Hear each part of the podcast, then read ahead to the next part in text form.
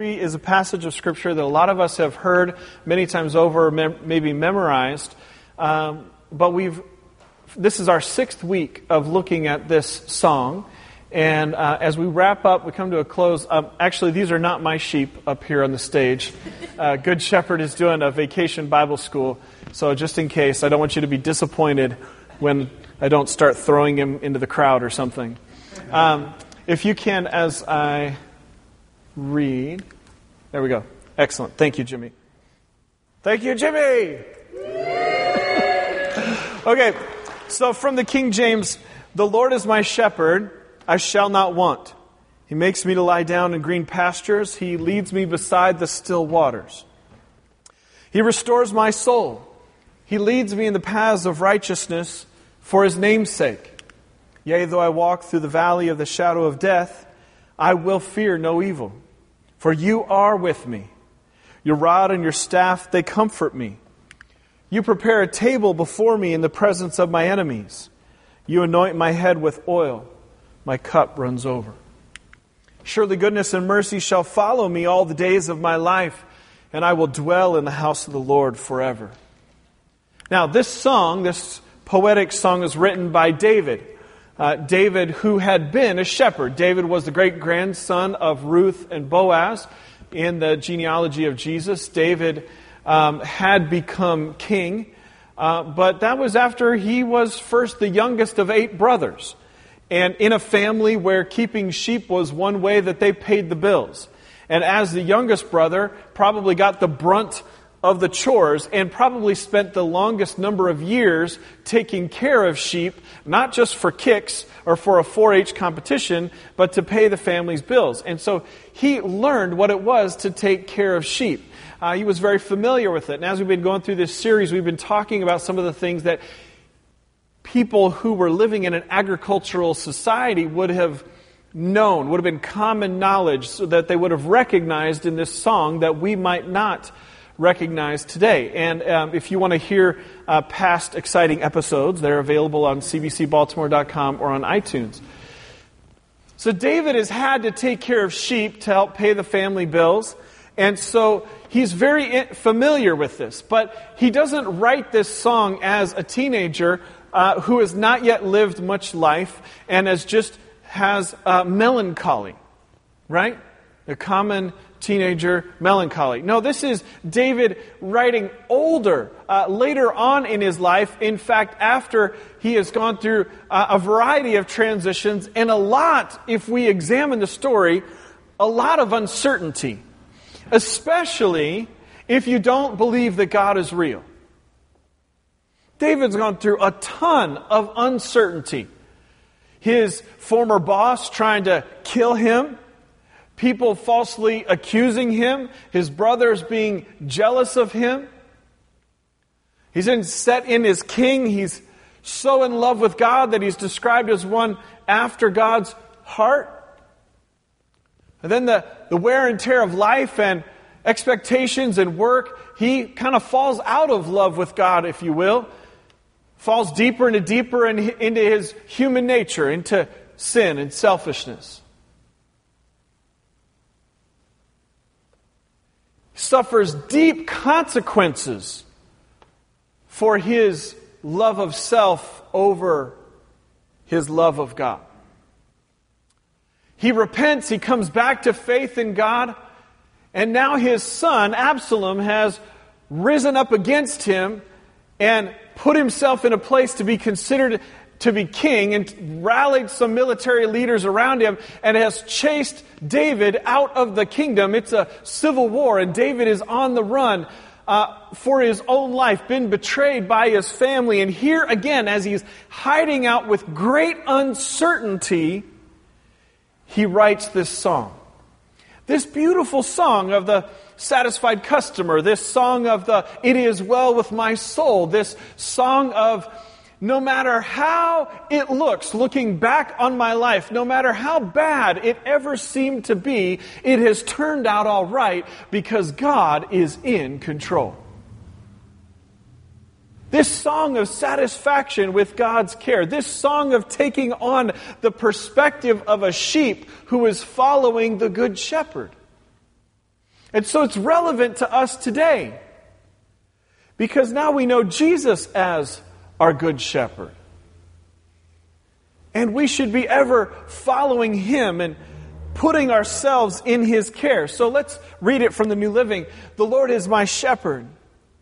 And, and the Lord word here, by the way, David uses the Yahweh proper name of God that God used to describe himself in Exodus 3 when God ta- came down and spoke his name and described himself. And that Yahweh is a breath, is a spirit, but it is a proper name that means creator and redeemer. So David is saying, Yahweh, the one who created the universe, the sun, moon, stars, the earth, who carved the peak of the mountains and the depths of the valley, in fact, the depths of the ocean. Yahweh, my creator, Yahweh, the one who owns me, is also Yahweh the God who redeems me, Yahweh the God who sets me back up, who heals me, who restores me when I have made the worst of life mistakes. Yahweh is my shepherd. I have all that I need. He's running for his life.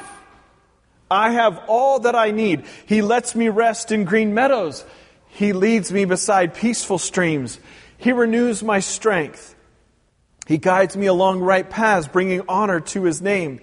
Even when I walk through the darkest valley, I will not be afraid, for you are close beside me.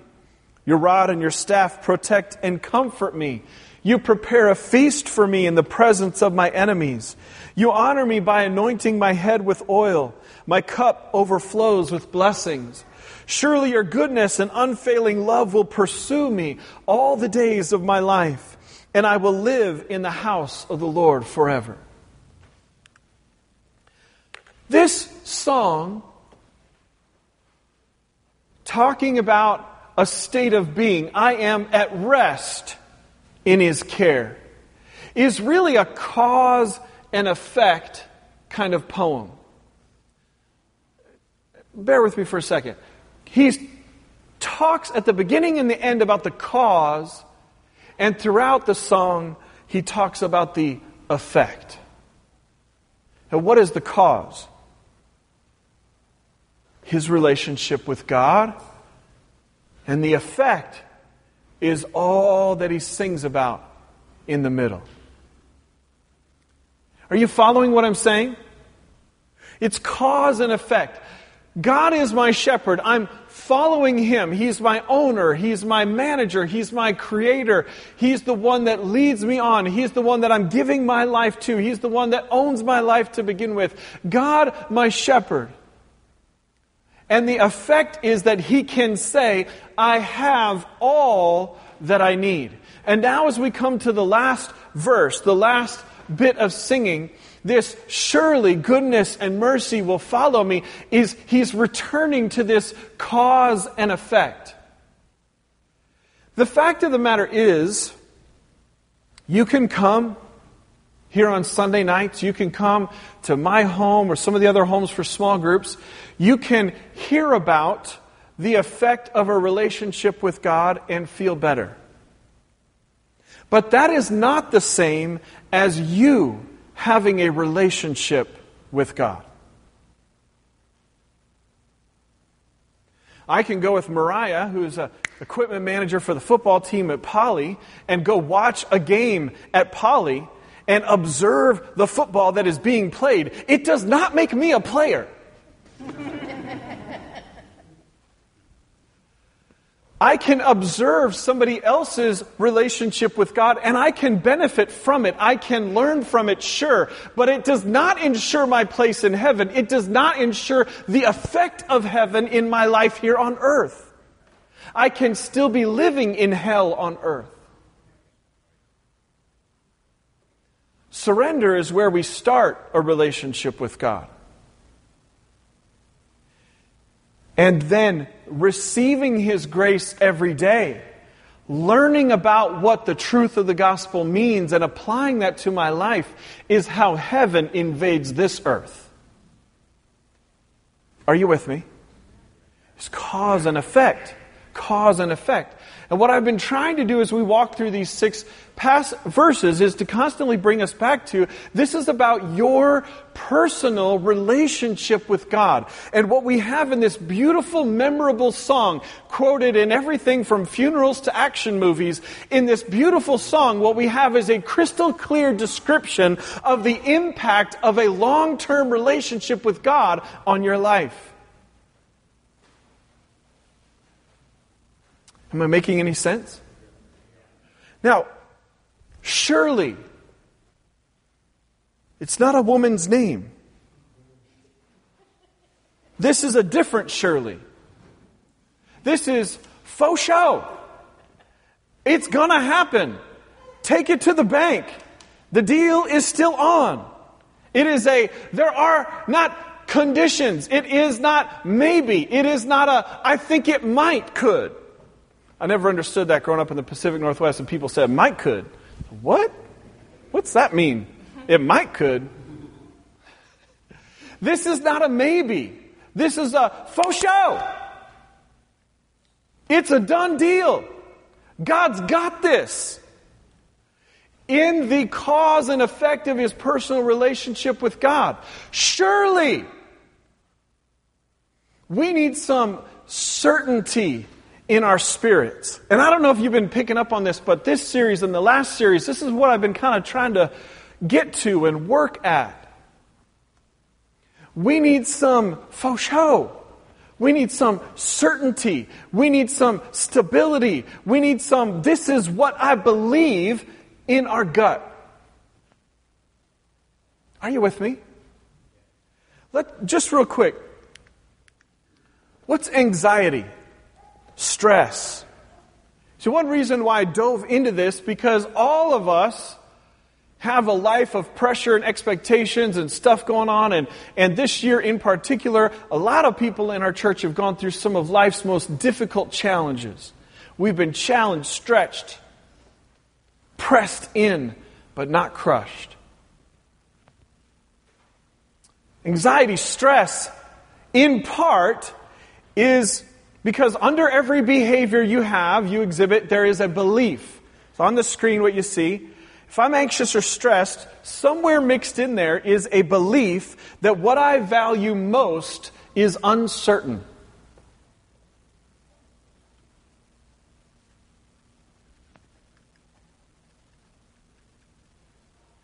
If you have life altering, life everyday impacting anxiety and stress, somewhere mixed in there, you are uncertain about the most important stuff in your life. Now, we can put too much value on the wrong stuff, right? And I'm a parent of two kids, and purposely I don't tell a lot of stories about my kids because I grew up as a preacher's kid, and people say weird stuff to kids when their parents tell stories about them. But let me just tell you, with kids in general, if a toy breaks or if they don't get the same thing that somebody else gets, stress can become real. Are you with me? And it can often be a toy that is easily replaced, that is being manufactured by the million cajillion, right? And is easily replaced. Their anxiety and their stress is because their value is not on the right thing. What is growing up? Growing up is when our values start to shift to the right things.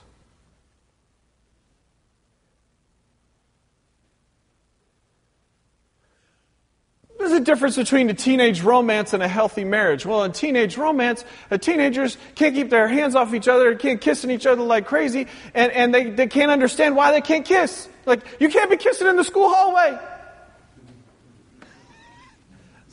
Did he just say that?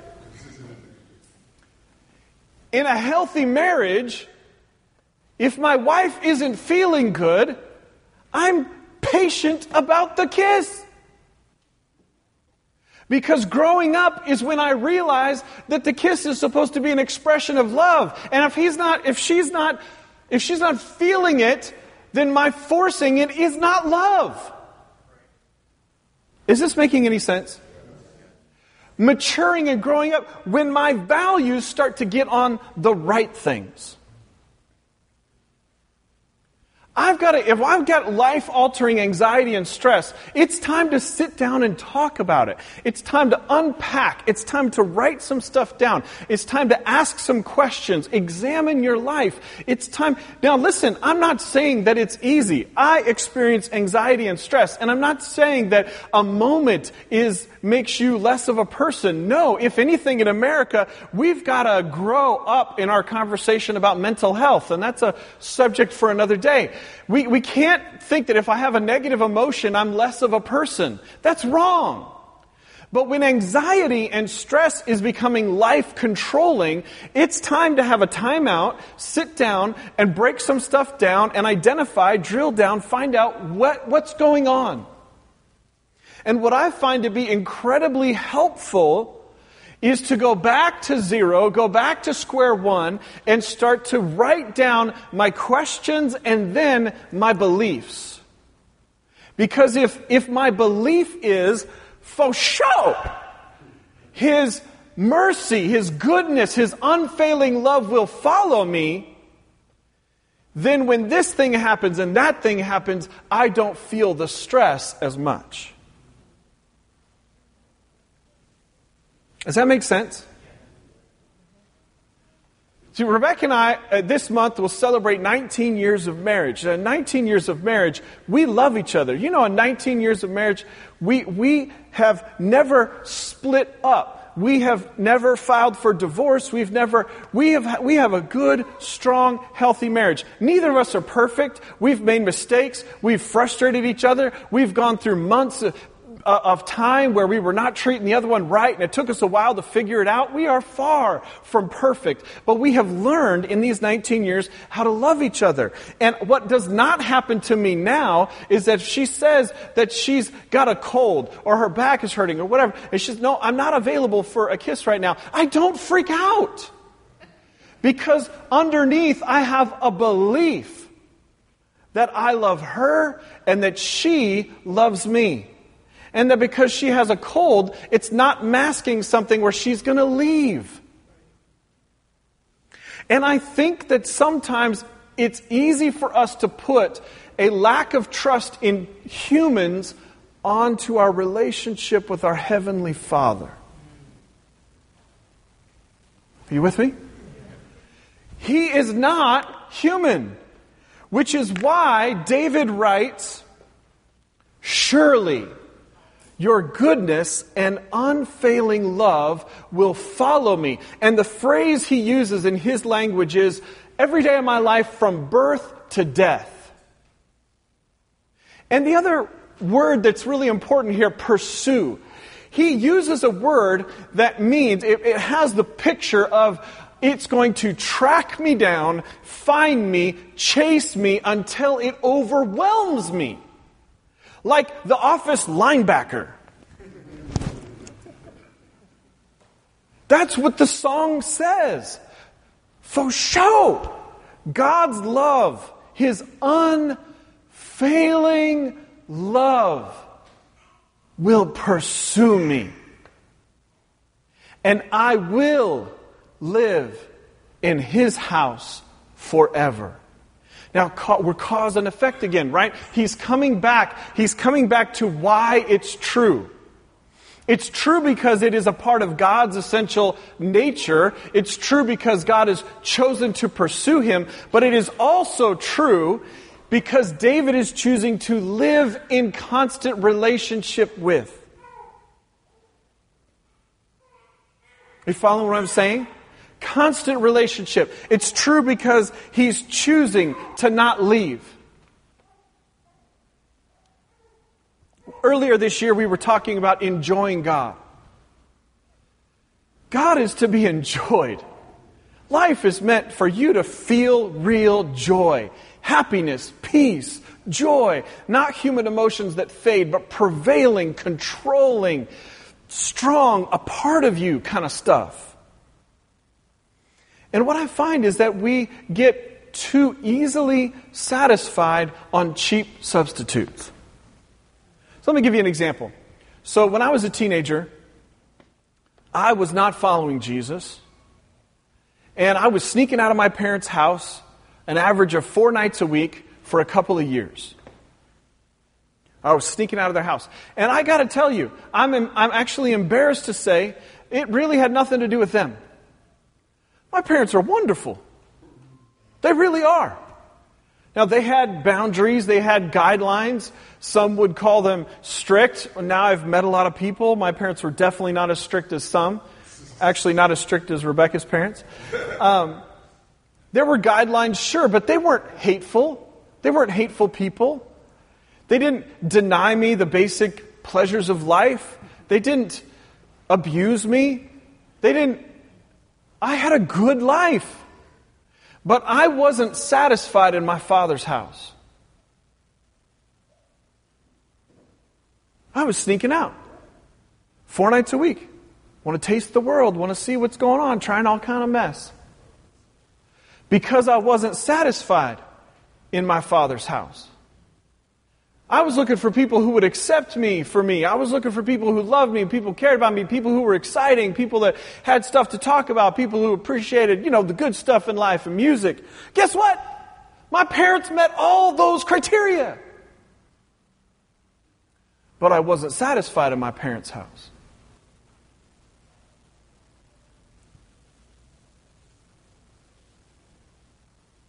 No, I got to go.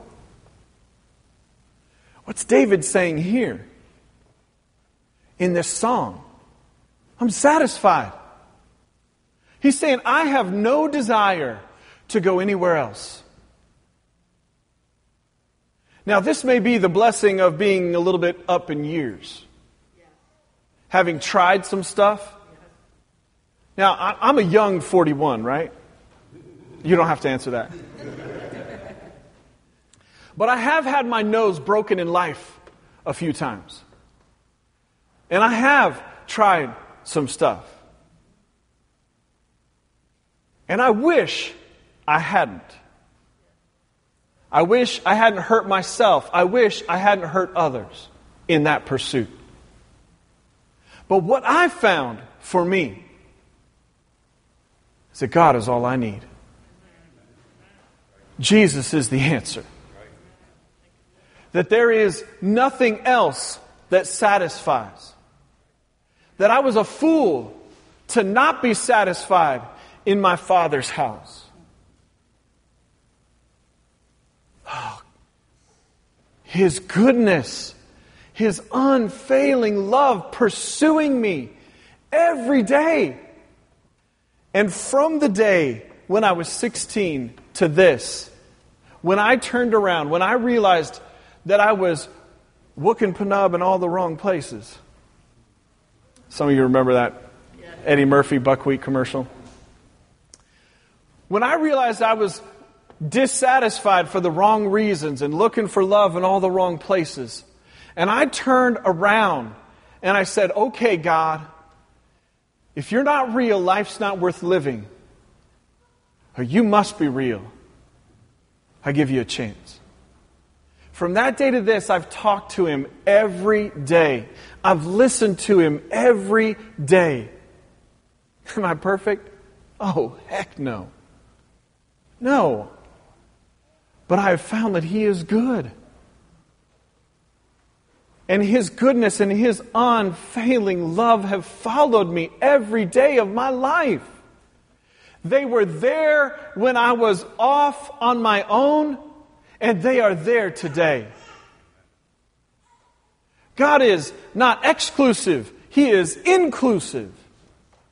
God is full of love, love that does not fail. That's who He is. Now let's look back over the psalm and let's ask a couple real quick questions as we close.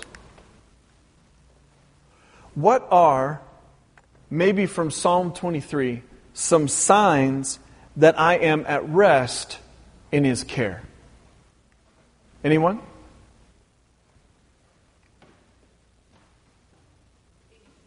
Peace. Okay? Yeah, absolutely. He leads me beside peaceful streams. Anyone else? Contentment. I'm satisfied. I don't have a desire to go somewhere else. Anyone else? What are signs that I'm at rest in His care? Obedience, yes, right? The first and the last verse, He is my shepherd, that's who I'm following. Absolutely. Anyone else? Yeah, a lack of anxiety. Yea, though I walk through the valley of the shadow of death. Femi? Encouragement. Yes, exactly right. Trust. Yeah. Trust. Any others? Blessings. Yeah. Chasing you down. Now, what would signs be if we flip the script? What would signs be that I'm outside of his care? I'm sorry. Fear. Anxiety. Fear and anxiety. Sorry? Panic. Yeah. Uh huh. Guilt. Yeah. Mm hmm. Anger. Yes. Absolutely. Frustration. Frustration. Yeah. Overwhelmed. Overwhelmed, yes, a feeling that I'm, right, I'm overwhelmed. Which can also be, um, I'm alone in this. Right? I'm alone in this. Anyone ever felt that way? I have. We're not alone. What does he say? For you are with me. Right? Now, two more. What do you see from the song? What's God's responsibility? What does he say that God is doing? What, what's God doing? What's, what's his responsibility in this relationship? Right, taking care of us. Yeah, in a very real sense. Huh? Lead us, exactly. I'm following him, he's leading me, he's protecting me. That's on God, right? So if I'm fearful that I'm not going to know where to go, I'm not going to be protected, I'm questioning if God's on duty. Are you with me? Because whose job is that? Right? What else? What, what, what's his responsibility that we see in the song? He leads me, guides me, protects me, takes care of me. Sorry? Comfort. Yes, he comforts me restores, watching over us. Yeah. If that's God's responsibility from the song, I should come away with more than just a yea, though I walk.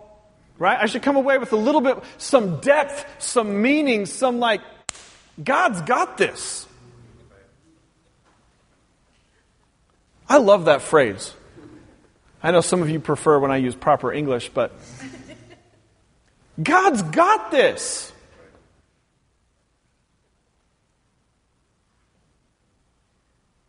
You know, the truth of the matter is, it doesn't matter, it doesn't matter if you try to live alone in your bedroom, doing nothing, making yourself happy, or if you really put yourself out there into crazy adventures in life.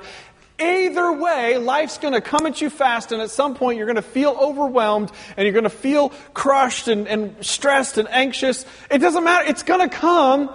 The difference is what's on the inside of you. What do you believe? What's a functional truth for you? Not your friends, not somebody else, not me. What's a functional truth for you?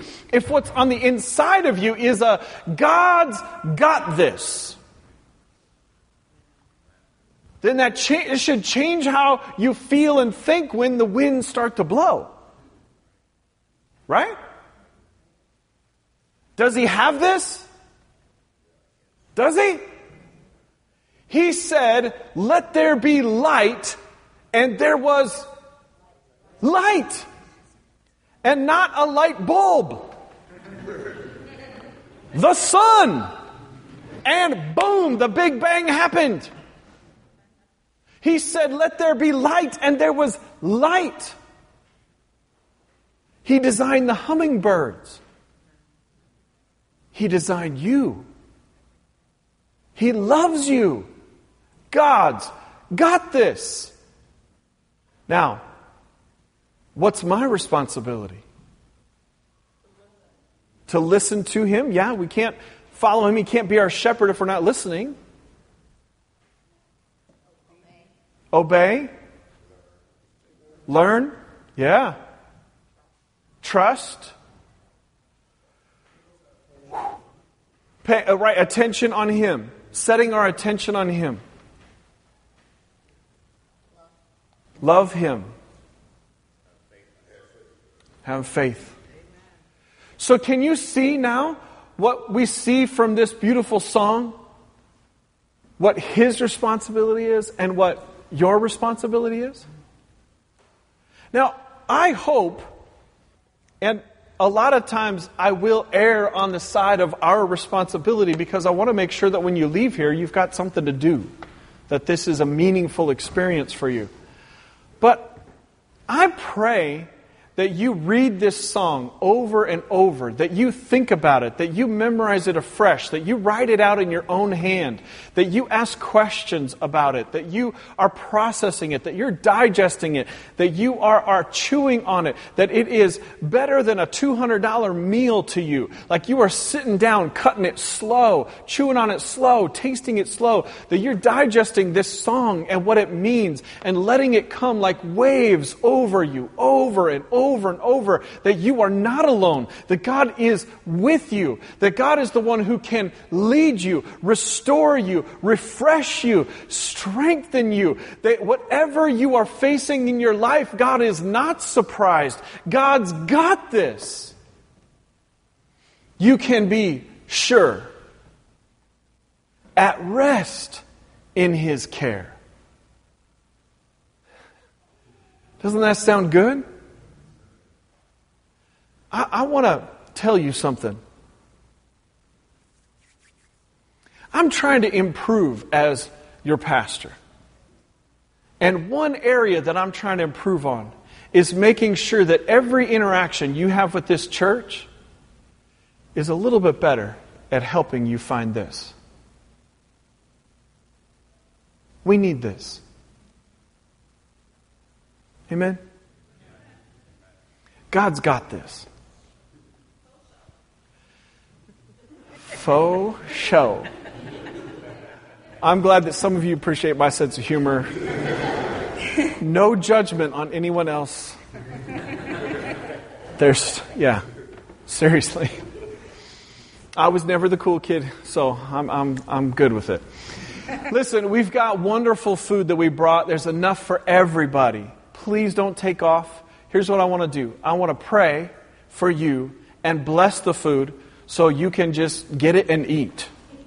Does that sound good? All right. And if you are uh, interested in the Church Fantasy Football League, we're going to do our draft party a week from today. a week from today at noon. All right, let's pray. God, I thank you so very much that you have this. That there is a, it's a reasonable response for us to believe that you're in control. I thank you that it's not a leap of faith, really, but that you are fully in control, that you've proven it to us over and over and over again, that you do lead us, that you do refresh us, that you do strengthen us. Help us, Lord. All of us in this room need help with stress, with anxiety, with the times when we find ourselves not believing that you've got it under control. Help us, Lord, to rely on you, to trust you, to not treat you like a human, but to believe that you, your unfailing love will pursue us every day of our life. I thank you for it. Thank you for this space where we can enjoy your presence. Thank you for the food that's been provided. Bless it to our bodies. Bless our time together. Strengthen us, I ask, in Jesus' name. Amen. Amen. Grace and peace to you this week. Let's enjoy the food that's downstairs.